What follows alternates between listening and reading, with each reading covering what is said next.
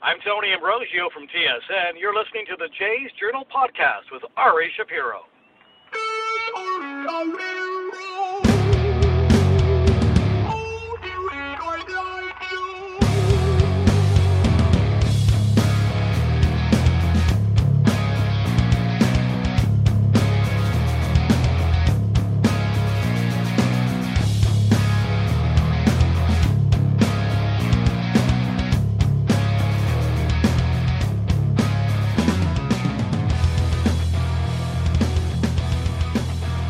The Jays Journal Podcast, and I'm your host, as always, Ari Shapiro, picking up the pieces after a 5 to 1 loss by the Toronto Blue Jays as they slowly make their way out of New York, taking only one out of four games in a weekend series that I think many fans had high hopes about.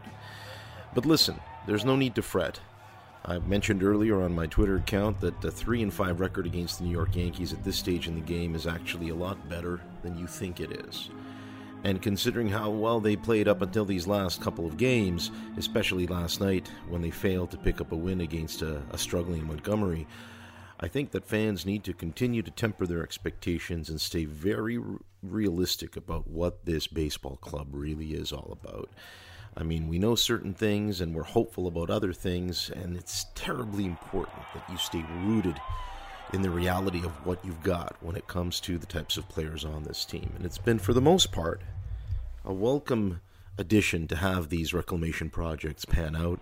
Every time a Yangervis Solarte or a Curtis Granderson or a Aledmys Diaz, a Teoscar Hernandez, comes up to the plate and gets something done, you can't help but think, hey, where, where, where was this before? Where was this last year?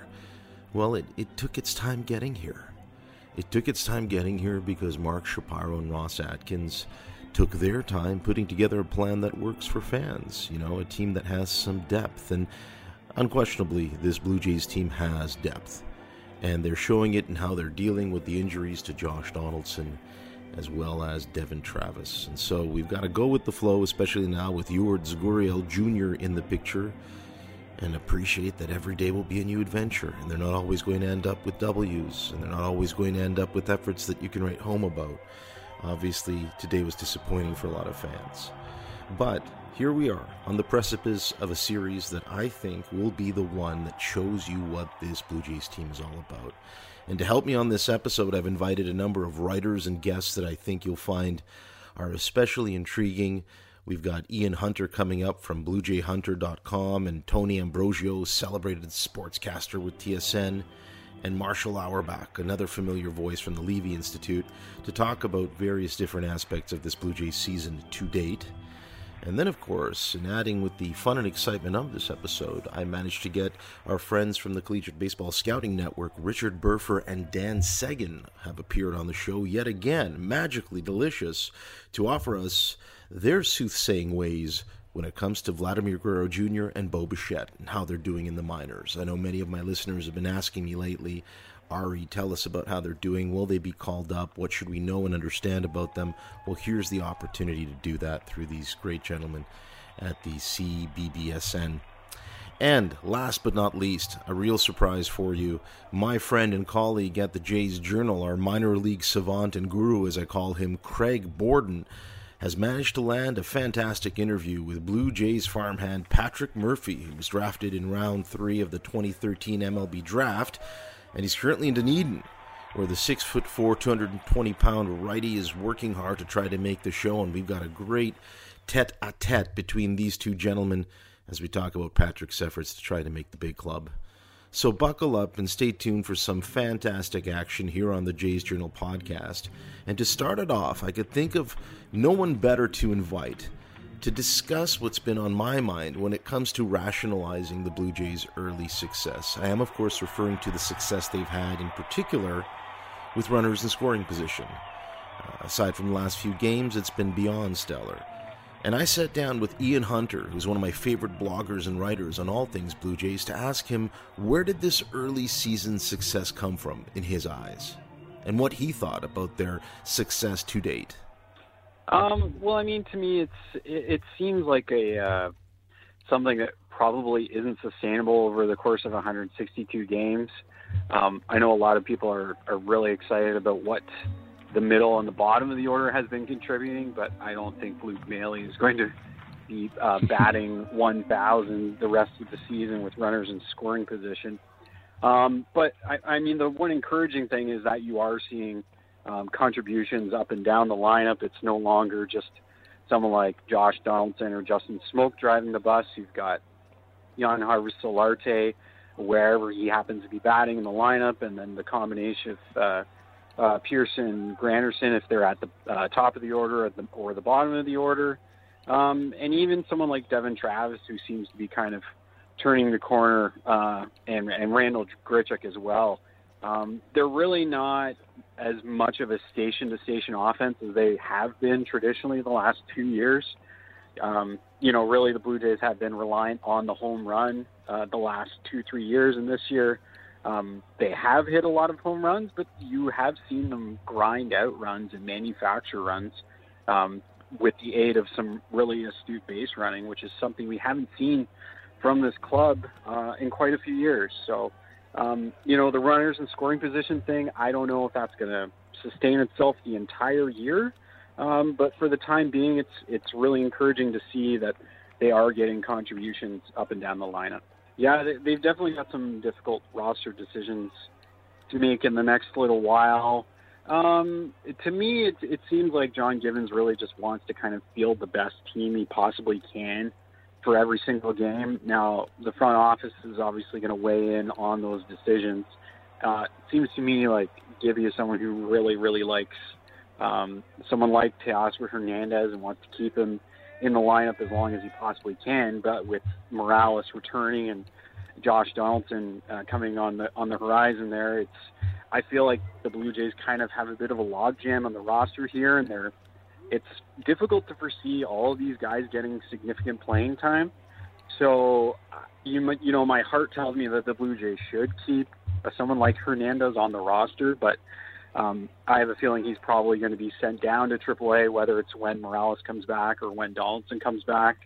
Um, simply for the fact that you know there are so many outfielders right now, and it's really kind of a, a big puzzle piece right now, which uh, I don't envy John Gibbons in the front office trying to figure out. But I mean, this is a really uh, good problem to have because you know last year it's someone like Darwin Barney or Ryan Goins who were taking up a bulk of the playing time in the middle infield, and really the Blue Jays didn't have any other options, and now they have plenty of them. So it's a it's an enviable position to be in, um, roster construction wise, but filling up the lineup uh, yeah, it's a it's going to be a little difficult for Gibby the next little while.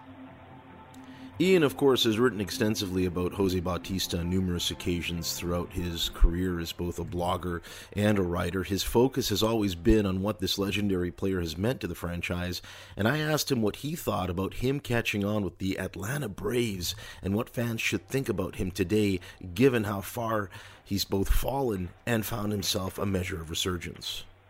Well, I thought he had a really nice uh, send off from the Blue Jays and, and their fans last year, but ultimately, I thought you know he kind of deserves a better send off to just you know fall into the baseball abyss and never be heard from again because I you know I realize he's 37 years old. He had a really a bad season in 2017, but this is someone who you know, is two years removed from having a, a, a 40 home run season. Like he must have some kind of talent left. Like he's, it's not like he's a decrepit old man. He's still a pretty talented ball player.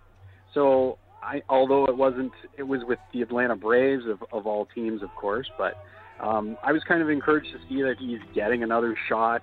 And a team like the Braves, who are really not expected to do anything at all, that's probably the perfect scenario for him. He can come in maybe as a an older leader or an older player and kind of be a mentor to the younger the younger players. He also may actually get you know some significant playing time if he being the third baseman for the Braves because I don't think they really have anybody on their depth chart at the moment. And um, yeah, it'll be it's it'll be interesting to see. I I, I don't think he's going to hit 20 home runs, but he definitely deserved a better send off to just, you know, tip his cap to Blue Jays fans and walk away from the game. I feel like he's someone who should have who should keep playing. I mean, he's not going to be at an elite level, but he could still definitely contribute to uh, a, a major league team. And the fact that he is back reunited with Alex Anthopoulos, it just kind of makes it come all the way full circle again. And there's I've heard you know maybe these are kind of unfounded rumors, but you know there are some sort of rumblings that if Josh Donaldson does uh, test free agency, perhaps he again reunites with Alex Anthopoulos, the guy who brought him to Toronto. Maybe Josh Donaldson goes and signs with the Atlanta Braves. So you you always tend to see. It seems like these front office executives, once they've done their homework on these players and they know them inside and out, um, they really don't have any problem going back and, and taking another shot at them. And this is why you're seeing, you know, Alex Anthopoulos go out and sign Jose Bautista. I think Anthopoulos said that Bautista had more lucrative offers out there, but it seemed like Bautista kind of wanted to uh, work with a, a preferred front office staff, and Anthopoulos, he was the guy who inked Bautista to that contract extension in Toronto. So there's definitely a little bit of history there. So it's uh, I'm not really surprised to see those two back together again. Finally, since I had Ian to discuss a plethora of different subjects related to the Blue Jays, my real concern was understanding his take on the Josh Donaldson situation. I've been getting a lot of questions lately about viewers and listeners asking what is his situation on the extended disabled list, what does it mean, and what impact it has on the Blue Jays as a team, and management's perspective about him for the future. Here's what Ian had to say about that. Well, I mean, in the short term, it's um, I think a lot of people have kind of forgotten that Josh Donaldson's been on the disabled list because his team has scored runs at an unprecedented rate. Um, I don't expect that to continue, but um, you know the offensive drop off in production going from Donaldson to someone like Solarte is not quite as dramatic as I expected. So it's not people aren't uh, desperately pining for him to return as soon as possible. I mean, it's as you mentioned, the, this injury has kind of been enigm- enigmatic, like whether it was a dead arm or shoulder. Like I feel like the front office kind of wasn't 100% forthcoming with the, all the information, which I mean they don't really need to be, but at the same time, it maybe they undersold it when they should have probably put him on the DL in the first place.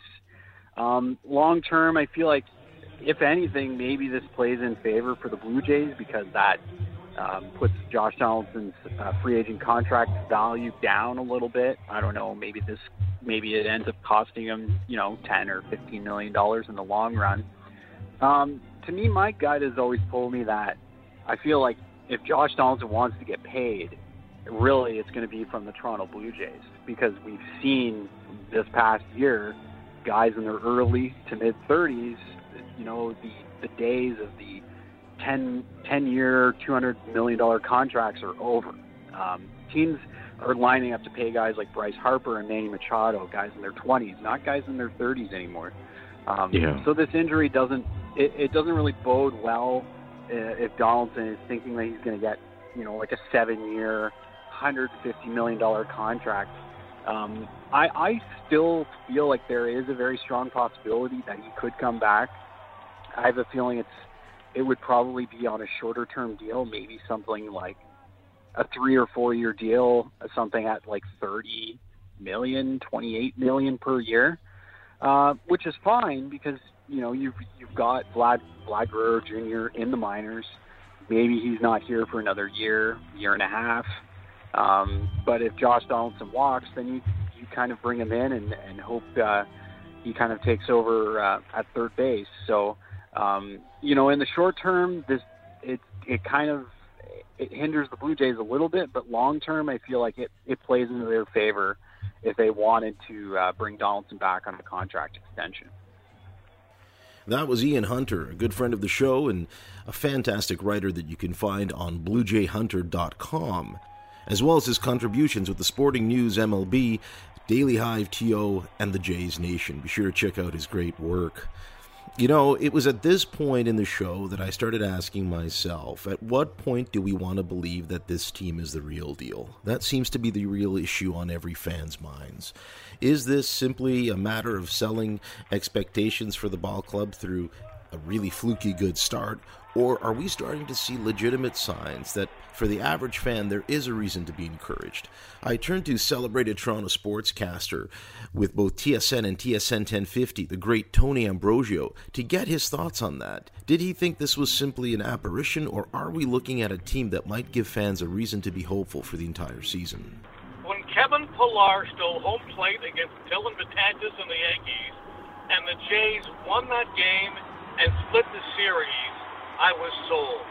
Because after those first two losses against the what is supposed to be the best team in the American League East, I think the Jays showed me and showed their fan base that you know what, we're going to be okay. Now look, it's two and a half, three weeks in, long way to go, but this team has shown me from that moment on, they don't quit.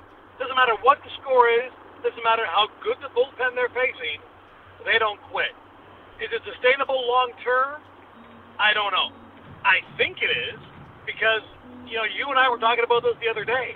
There's a good chemistry on this team, and we're seeing that because they never quit. And I love their approach at the plate. Their runners on base. They're aggressive. I mean, very few times do you see them strike out cold. They'll go down they'll go down swinging, especially with guys on base. And, and I appreciate that. Again, is it sustainable long term? I don't know. I think it is. Naturally, my thoughts fell immediately to John Gibbons, and I began to ask myself is this a case where he's managing this team differently? And I mean, why are they having this much success this early and being so uncharacteristically aggressive from previous Blue Jays team? Here's what Tony had to say about his distinction between what was then and what is now? You know, that's a great question. I think in when we go back to 15 and 16 especially, I think John Gibbons felt we're going to hit a two or three run home run here and either seal the deal or come back and win the game.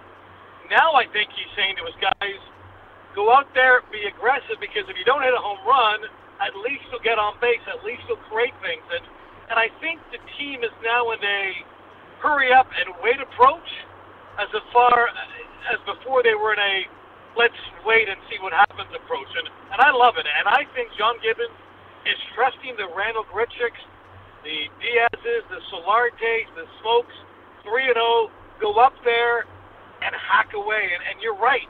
We haven't seen this before. And, and I love this new aggressive mindset.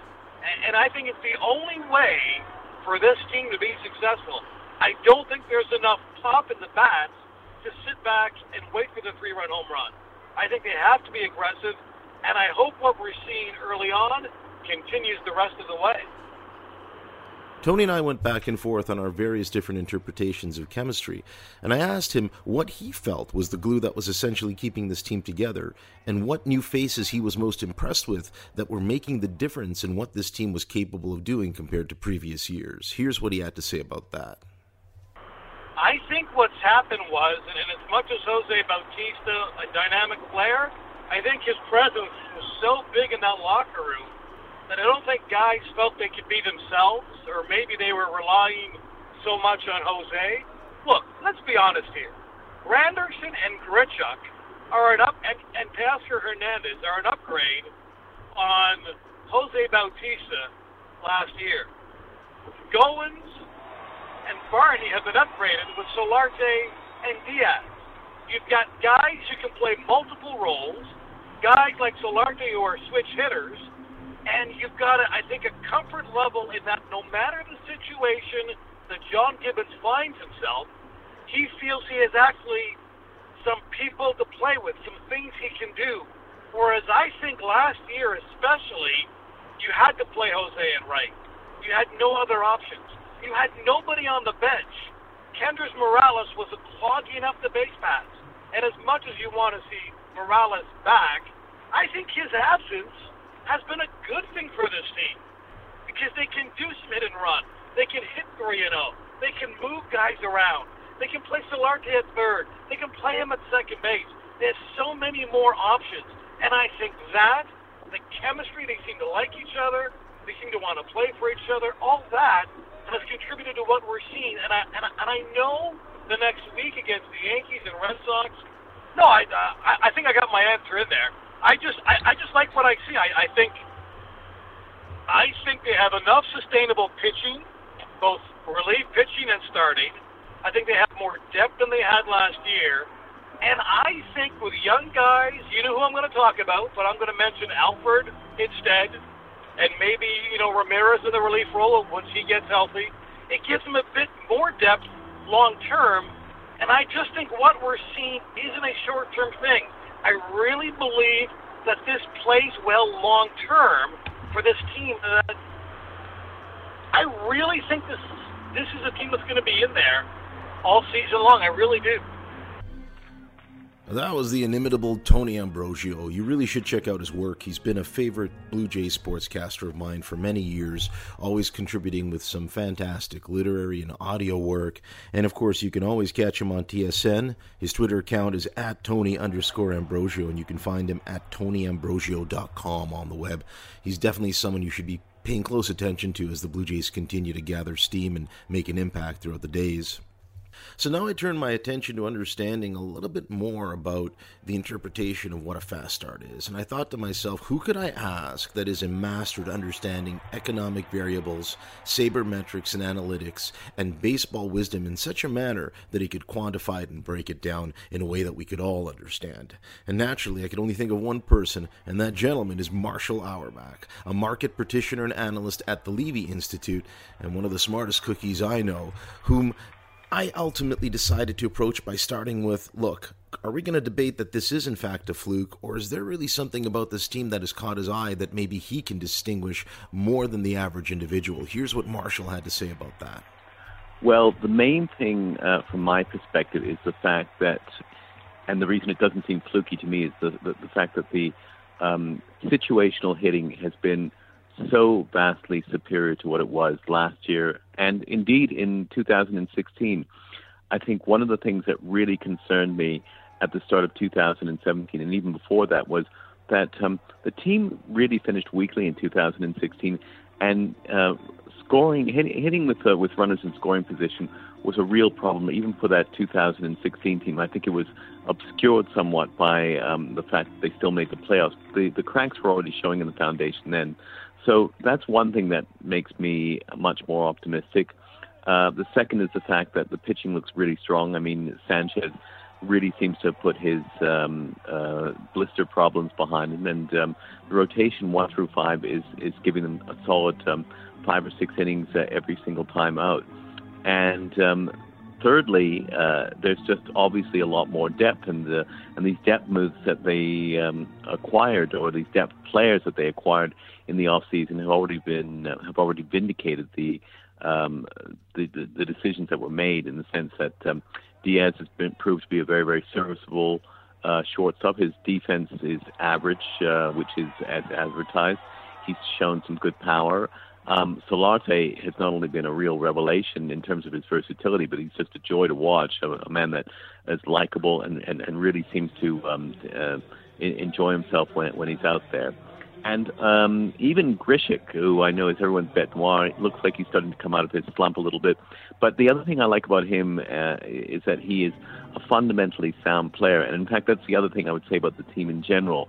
Um, they are playing fundamentally intelligent baseball. So that um, the, the, I was at the game yesterday, and what was obvious was that you know when the shift was on, they were exploiting that. They were taking what the defense gave them and and, and hitting the, the ball to the open uh, fields. They, they weren't hitting into stupid um, double plays. Um, they were advancing the runners. Um, there's a lot more speed to the lineup, and um, and I think uh, Gibby has done a very, very good job um, with some of the managerial moves he's made. So overall, I think there's a, there's lots of things to like about the team so far. With the arrival and emergence of Teoscar Hernandez, you can imagine that there are a lot of opinions related to his staying power in the lineup. Of course, it doesn't hurt now that he's hit 11 home runs in his first 33 games as Toronto Blue Jays hitter.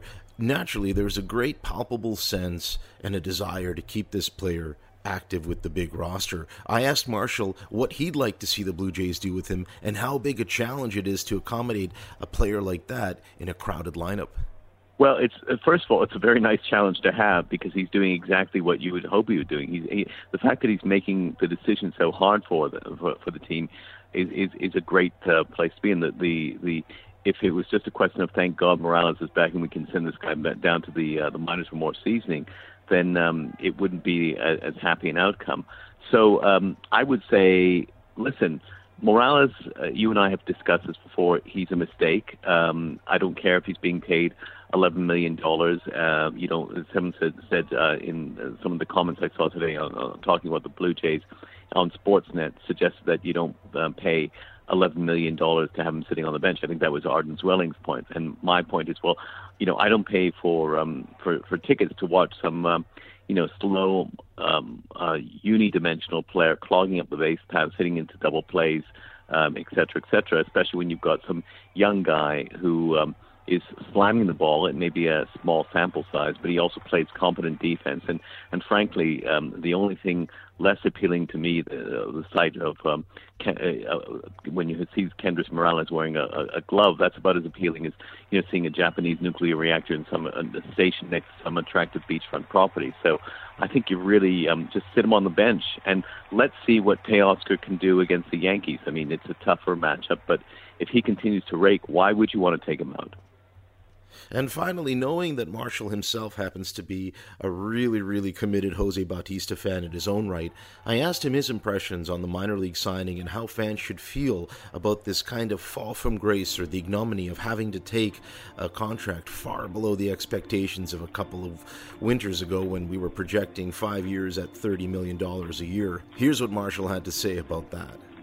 It's sad, uh, but of course, uh, his uh, season last year was sad too. And uh, you know, I'm glad we got a chance to say goodbye to him. Uh, and he's done so much for the franchise. But uh, nobody can outrun uh, father time, um, even if you are using uh, uh, performance-enhancing drugs. Ultimately, uh, uh, age does uh, catch up with you.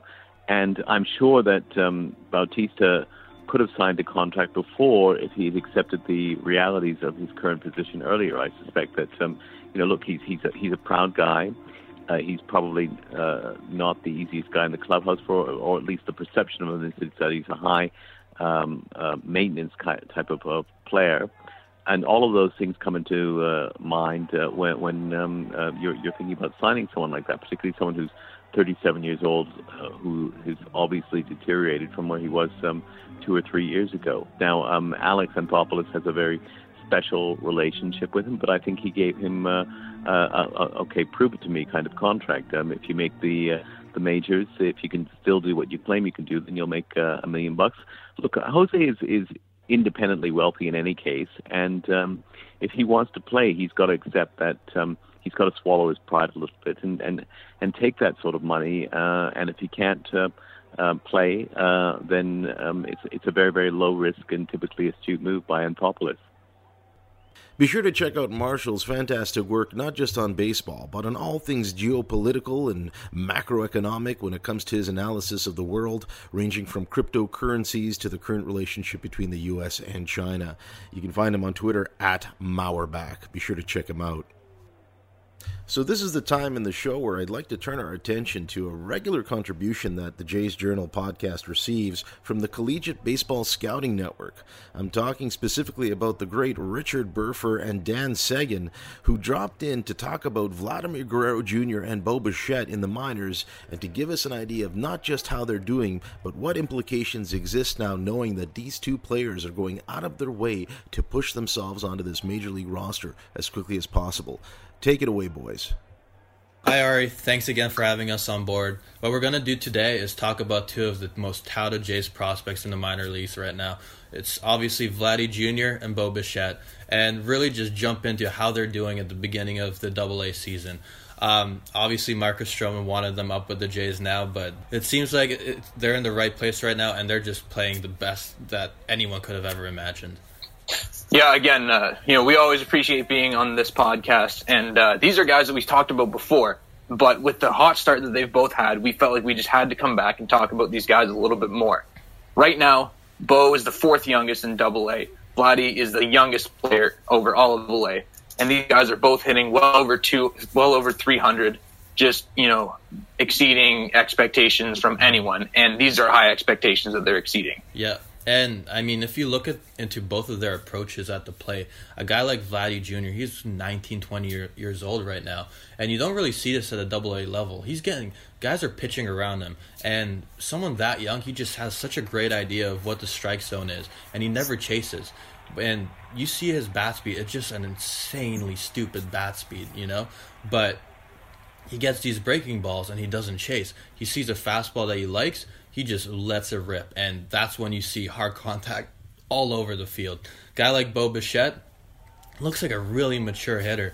Uh, he has this two strike approach and he sticks with it. And he's a guy who just hits the ball all over the field, gap to gap. Uh, he has as well, just like um, Vladdy Jr. He has good bat speed and he can. If a pitcher messes up, the ball's gone. And with with both these guys, you just have to be excited with what they're doing right now. Yeah, how I would describe these guys' swings for both of them is violent. Mm-hmm. And while their swings are both violent, they're just barreling balls all over mm-hmm. the place. Yeah. They also know how to, you know, take a good approach at the plate. Mm-hmm. Vladdy's still drawing walks. Neither of them are striking out a ton. Mm-hmm. And they know when to swing hard. They know when to cut back. Two strikes. They're both, you know, taking down their swings, putting a ball in play, still mm-hmm. getting good results. Yeah. And in terms of how they are in the field, there is always talk about maybe moving Vladdy over to left field or moving Bo Bichette to second because of their arms. But so far, the Jays are running with it, and everything looks good. I mean, you've seen them in spring training; they made a couple good plays, um, and it seems like this is what they're going to stick with. Yeah, right now, uh, both of them have played eight games. Bo started six at shortstop. Vladdy started one at sorry, he started seven at third. Mm-hmm. Uh, both of them have a name at DH. Bo has one start at second. So for the most part, these guys are definitely you know sticking with their natural yeah. positions. And I think the Jays, as an organization, like where they are right now, and they think mm-hmm. they could see these guys playing short and third respectively in the yeah. future. Yeah, it's only a matter of time at this point before they move up to AAA. Uh, you just see them um, playing double A games, and they're just too good for the level. So the Jays are just going to slowly progress them up the ranks, and who knows? Maybe by the end of the season, we're going to see Vladdy and Bo up as September call ups. Who knows? Yeah, I think these guys, it's no doubt they're going to be at AAA unless something, you know, unless for injuries and, mm-hmm. you know, uh, lengthy cold streaks, mm-hmm. these guys should be at AAA by the All Star break. And if, you know, the past has been any indication, these guys are just going to keep hitting. Mm-hmm. But at this point, Jays are winning. Vladdy and Bo are doing well in, the, in Double A. Let's keep this up and hopefully, I mean, we can push them back, keep them in the minors until next season. Hopefully, the Jays make a nice playoff run if they keep playing like this. And who knows what next year will hold? Who knows what the future will hold for these guys?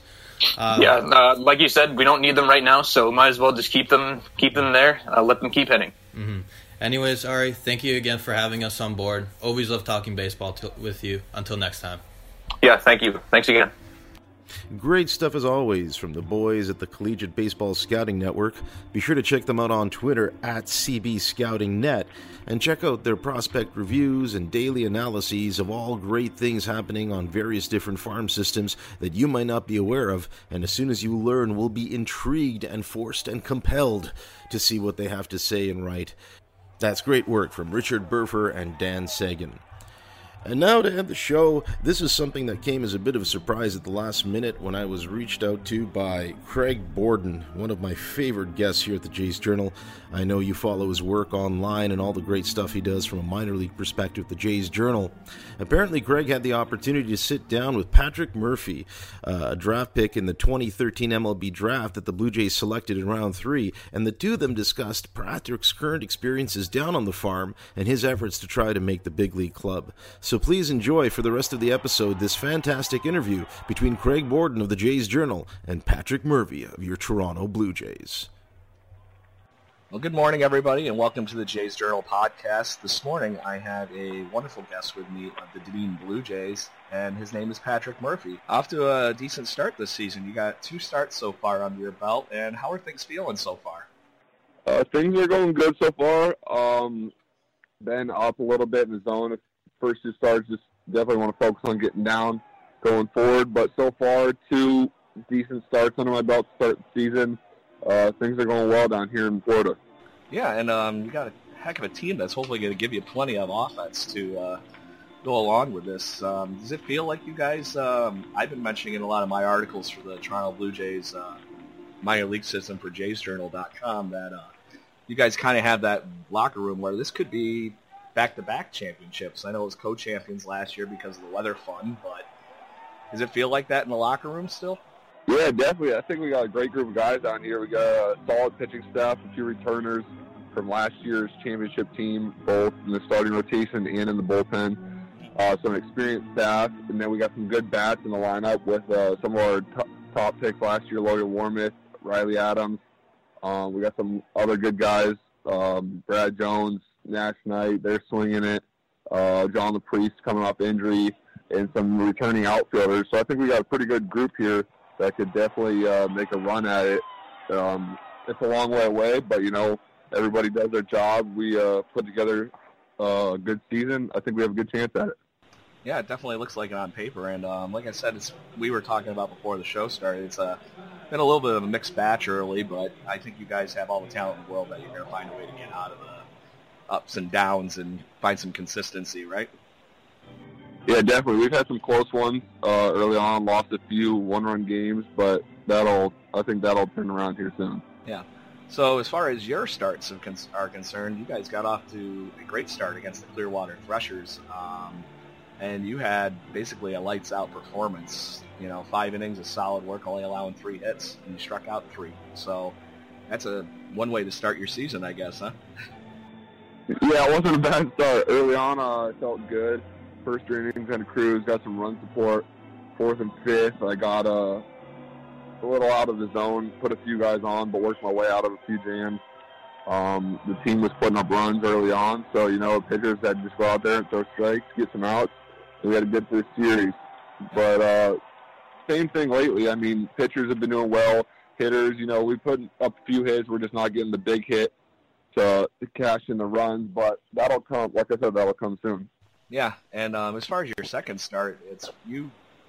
You looked good, you know, did a great job. But uh, Cardinals just found a way to get a few hits and string a few things together on you. Like more than anything. Is there anything majorly different between the two starts for yourself? Nothing too crazy. I mean, like I said uh, before when we were talking, I think I was a little up in the zone more this outing. So it was uh, they were just hit finding holes, and then the last inning or two, I was able to throw up some zeros and uh, was locating a little better and executing my pitches a little better. Yeah, it definitely looked like you settled in more throughout the game, and one way or the other, I, and this is one of the things I've enjoyed watching you. Um, I, I, was able to watch you more last season with the Lansing Lugnuts, and uh, I've heard no, nothing but praise from Jesse Goldberg Strassler. The conversation I've heard from him, by the way, too. So, um, yeah, he's the man. Yeah, and um, I I usually make a trip to each minor league team at least for a couple days here and there, and I literally just missed one of your starts last year in Lansing. So um, I got to see Yennsy Diaz, and um, when Justin Maese was actually healthy, I was able to see him pitch. Those are two fun ones to watch, that's for sure. Definitely, and you're in that group too, you know. So, and um, as far as things go, I wanted to talk about how your health over the first couple seasons has really formed you into this solid player that you are now. Um, you know, having the Tommy John surgery right when you were drafted, the Blue Jays still having the confidence to draft you third round. What was that really like? Uh, that was definitely, uh, definitely kind of a surprise. You know, I had Tommy John after my junior year of high school, missed my senior season, uh, wasn't sure what was going to happen come the draft. Uh, I had been committed to Oregon, so I knew that I had that if things didn't go the way I wanted them to.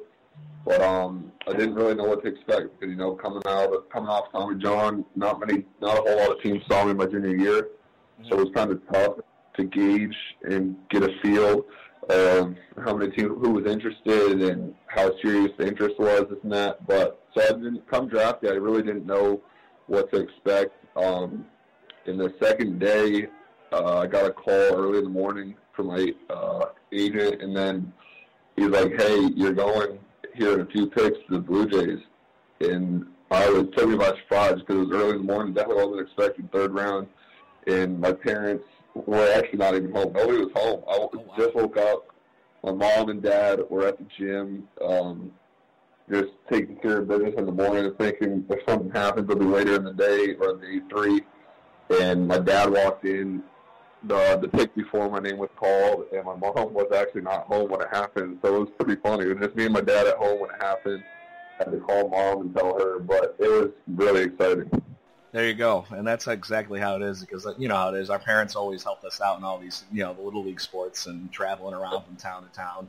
You kind of had like almost like an extended celebration. It sounds like throughout the day because somebody would come home and it's like, oh yeah, by the way, I'm catching the Blue Jays. yeah, definitely. And then there was obviously we just high school just finished up, so there graduation parties constantly. So just seeing more and more people and then hearing about the news, it was pretty cool. That's great.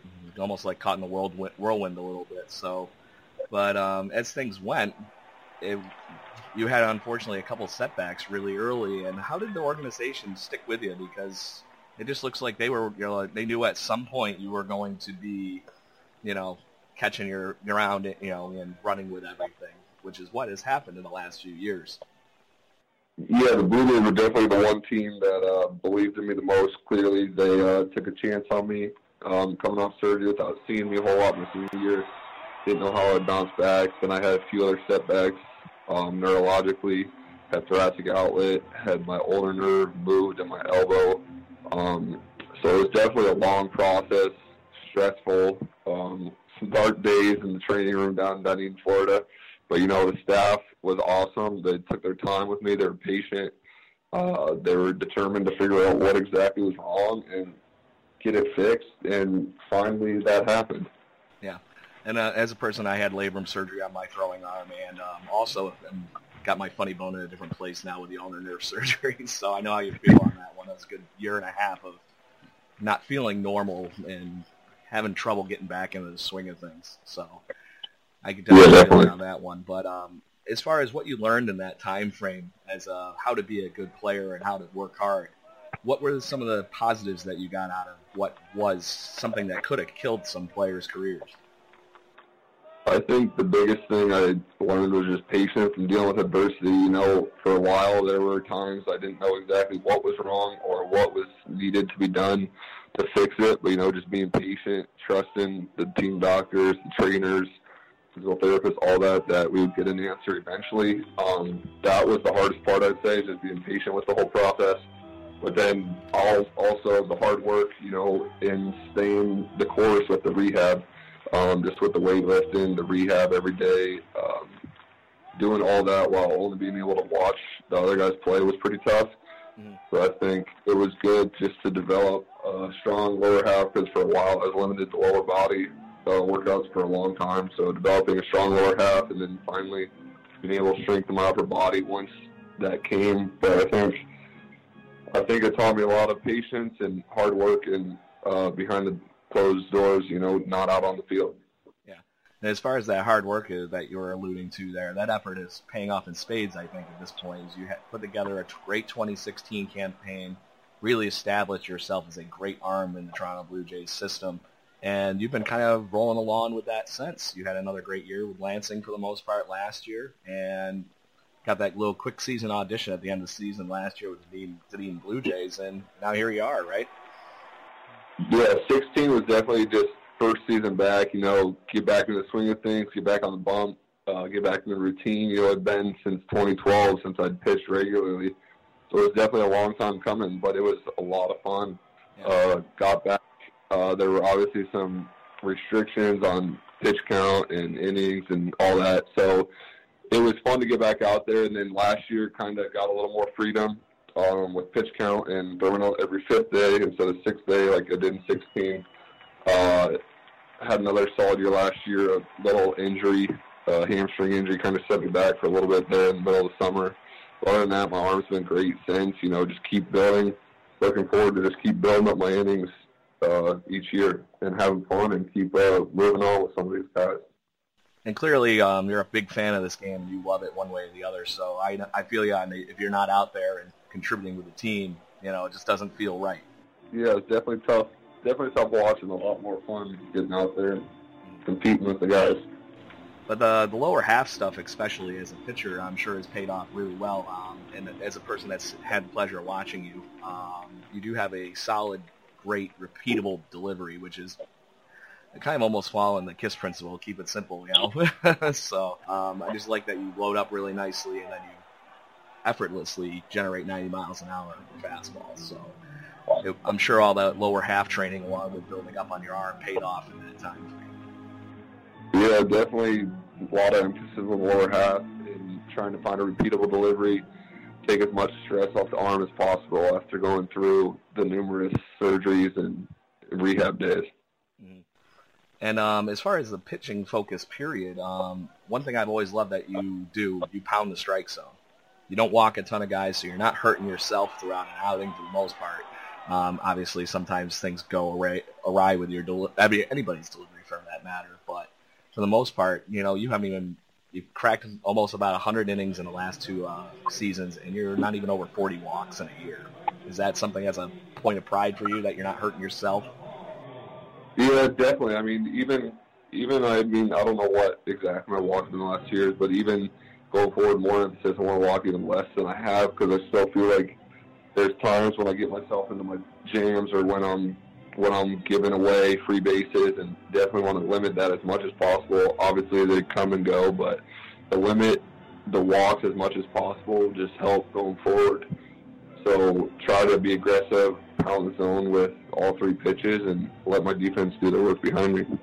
And you always have had a good defense behind you. It seems like in the last two years too, so that definitely helps. Just let them make contact and let your uh, let your team help you out. It's not a one game game, right? Exactly. Let them have some fun behind me. Keep them in the game. It's more democratic that way. so yeah, definitely. As far as the other stuff that you do, um, you obviously like we t- I touched on a moment ago. You're in the 90s with your fastball. You have a curveball that almost drops like a hammer toss, and uh, you've been working on a changeup over the last season. How's that development going? Um, it's going well. You know, prior to the last year and a half, I didn't really have much of a changeup. Um, kind of was always relying on my fastball, curveball. Um, curveball is my favorite pitch, so I kind of always been stuck on just throwing that a lot with my fastball. But I realized to keep progressing and moving on as a starter, and hopefully eventually get to the big leagues, um, a third pitch is going to definitely be key to remain a starter. Um, facing guys two, three, four times in the lineup can't just be flashing two pitches. They can eliminate one. So, you know, progressing my changeup has really been a key emphasis the last few years, and it's definitely helping. Um, last year I was kind of just throwing a lot of it just to get the feel and get comfortable with it. Um, now I'm starting to pitch with it a little bit more, use it situationally, and know when to use it and what after what swings I see, reading swings and seeing when would be good times to throw it. So I think I'm definitely progressing uh, with the changeup, and I'm excited about that. Yeah, and that's great hard work for you because, like you said, most pitchers will never make it with just two pitches. You end up being like the just that repeatable pitcher that somebody's going to time up at some point, especially if you're not changing speeds or anything at the same time. And that's why the changeup is such a valuable weapon. And I'm sure you do move around your curveball and your fastball and change speeds a lot too, but that's just to keep the hitter guessing, right? Yeah, third pitch definitely, definitely because pitching is all uh, changing timing, keeping keeping hitters off balance. So that third pitch definitely helps. As far as um, goals for this season go, before this season, us at Jays Journal, we kind of have a big t- conversation about who lands on the top prospects list and all that kind of guys. And I had you on my short list for the sneaky guy for this season, um, almost following like kind of like what Ryan Borucki did last season and kind of shot up. Um, you have all that talent, and you have been able to now, like you said, get more freedom with the innings. Um, do you see yourself jumping a couple levels this season, or what are your goals for 2018 in general? Um, like I said, my goal is going for this year, just you know, staying healthy and building on the, those innings. I've um, increased my inning limit uh, each year. You know, I keep I want to just keep pushing that. Um, commanding and developing all three pitches, being comfortable using them in any count. I think just to be more efficient and uh, go deeper into games and get those innings I need. But as far as moving up, I mean, obviously that's always a goal. Everyone wants to move up as fast as possible, but you know it's kind of out of our control. Um, as far as pitching, just go out there and pitch every fifth day, stay healthy all year, and go as deep into games and pitch perform the best I can and let them control the rest. And hopefully, I can take care of that, and then if they see what they like, maybe you know get moving. Obviously, that that would be awesome, but there's no telling in when or where that'll happen. The um, Toronto Blue Jays ta- uh, talent level in the minor league system has kind of bloated over the last season, and I'm sure you've seen it, um, especially on your end with the championships that the Dunedin level and in Vancouver. I'm sure you have plenty of buddies throughout the system that are you know doing handsprings with the amount of talent you guys get to play with every day.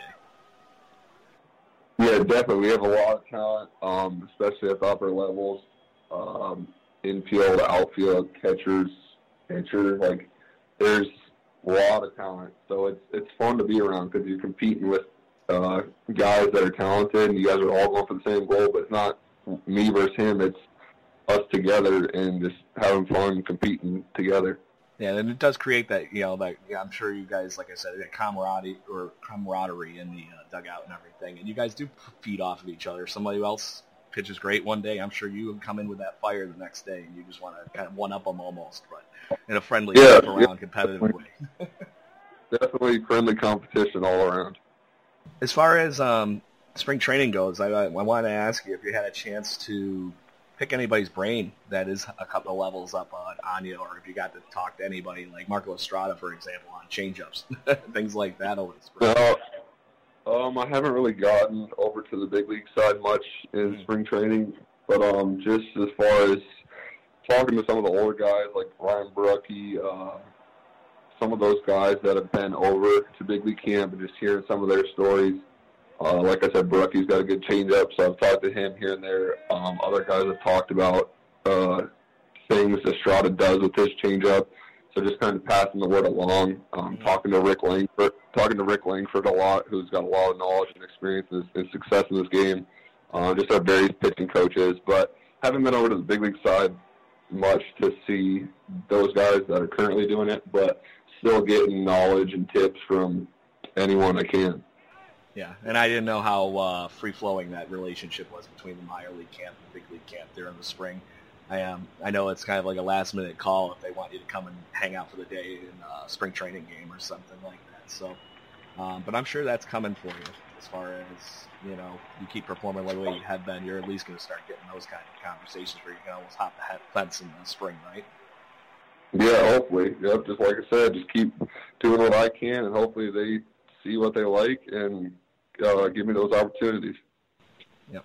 So before I uh, let you go, I don't want to keep you too long. I know you guys got a game this evening. Um, I had some random fun questions that I wanted to just you know let the fans get to know you a little bit better. So first thing that I um, most fans if they went to go find out more about Patrick Murphy, they probably dive onto Google. Did you know the first person that comes up on Google when you type in Patrick Murphy is two senators and then you?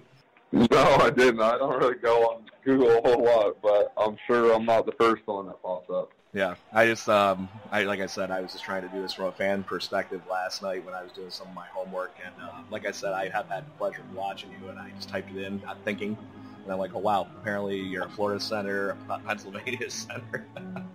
Yeah, Congressman. Out of your teammates that you've had the pleasure of playing with, who is the most likely to be caught pulling pranks on somebody in the dugout? Oh, pulling pranks in the dugout. Oh, that's tough. That's Um, you on spot. No, no. Oh, pranks. I'm trying to think. That's tough. Or maybe it's you from the. No, I mean, not really pranks. Just I think just jokes and sense of humor, just keeping it light. You know, not really one specific person that's really pranking people. I haven't seen a whole lot of pranks since I've been here. Uh, John Stilson, rehab with him, he he would pull a few pranks here and there. Um, when he used to be with us, he was definitely one of the older guys who'd been around. He had some pranks. Um, I'm trying to think who else. Not a whole lot of pranks being played around clubhouse. it's good that you guys keep it light in the dugout one way or the other. If it gets too serious, that's when the team all of a sudden starts imploding. And I think you always have that couple clowns on the team that, you know, do lighten that mood up. Or maybe it's just more of a general thing with you guys down there. So Yeah, we're just trying to have fun. I mean, it's a long year, so I mean, getting too serious and frustrated early on, or even in the middle season, just makes the season even longer. So I mean, trying to keep it light and have fun as much as possible, keep a good, fun clubhouse with the guys. gives us a better shot at winning and having more fun throughout the year. Yeah. As far as what we were talking about with family and whatnot as far as growing up playing baseball, um, what was your favorite memory that you had growing up as a kid, or was it as simple as just being with your family and whatnot? I think my favorite memory playing baseball growing up was um, probably going to the Babe Ruth World Series. Uh, our like club team, speeder team that fed into our high school. Uh, uh, was that our eighth grade year? We, we had a pretty solid team. Uh, went to the Babe Ruth World Series in Appleton, Wisconsin. Um, looking back on it, didn't realize that I'd be playing against my future teammate Danny Jansen. um, we played we played against them in the Babe Ruth World Series and beat them. And um, like, because it was that was his hometown, so some of their families were like housing some of us because like we lived with like host families, and it was the Appleton, Wisconsin team. So got to hang out. I didn't have Jansen as my host, but got to hang out with some of those guys and meet obviously Jansen before two years prior to knowing we'd be teammates. That was pretty cool, fun to look back on. Yeah, Definitely. And I had the pleasure of meeting Danny Jansen at a thing here in Buffalo, uh, New York, a couple uh, months ago, and he's a character amongst himself too. So if that's somebody you get to run into in a baseball situation all over again, that's got to be great. Yeah, Danny's awesome. Great family, great kid. Uh, has a lot of fun. He's fun, fun guy. Last random fun question I'm going to ask you: What is maybe this is something you haven't been involved in, or at least seen in a game you've been in? Strangest thing that's happened on a baseball diamond in your uh, ten years playing? Strangest thing that's happened. Um, let me think. I think yesterday the strangest thing I saw on TV was the three-run sac fly in the Marlins game. Obviously, there was air involved, but the sac fly that scored, bases loaded, sac fly that scored the guy from third. Then they tried getting the guy going to second, and it was thrown into center. There was nobody there, and all three runs scored. I thought that was probably That of the strangest insane. things. you don't see Yeah, I've never, I've never seen a three-run score on a regular routine sac fly. It's definitely one of those things you don't see every day, and uh, that just goes to show you. And um, anything that happens, as soon as that ball is you know tossed out of your hand or one of your uh, teammates, anything can happen on a baseball diamond. I remember reading at some point that somebody at some point tried to do all the math on all the random stuff that could happen in a baseball field, and it's just almost infinite. so Yeah. just goes to show. I mean, every day. I mean, you've been playing this game for years, and not every day, but you'll every few days you'll see something you haven't seen before, and you're like, "What? The, how did that just happen? Why did that just happen?" So it's definitely definitely a game that there's no matter how much you prepare. I mean, in-game situations are always changing, and it's definitely just reacting uh, as you go. Yeah. So that brings us to a nice like little half hour uh, chat here, uh, Patrick. So is there anything else you'd like to add? Um, when your next start is, anything like that? Um, I think my next start is Wednesday uh, at home against Fort Myers. Uh, we have an off day Monday, so that pushes us back a day. But yeah, Wednesday at home versus Fort Myers, probably 6:30, I would guess. So I guess uh, the next thing is when I'm down in Florida in July, I guess I'm gonna have to stop by the ballpark and see if I can uh, meet you in person instead of just being the guy on the other end of the microphone. Yeah, definitely. If you're down here, just let me know and I'll say hello. All right, sounds great. Um, so anyway, everybody, Blue Jays fans and Jays Journal fans alike, this has been an interview with Patrick Murphy. And Patrick, thank you very much for being on the show this, this morning. Thanks for everything. I appreciate it.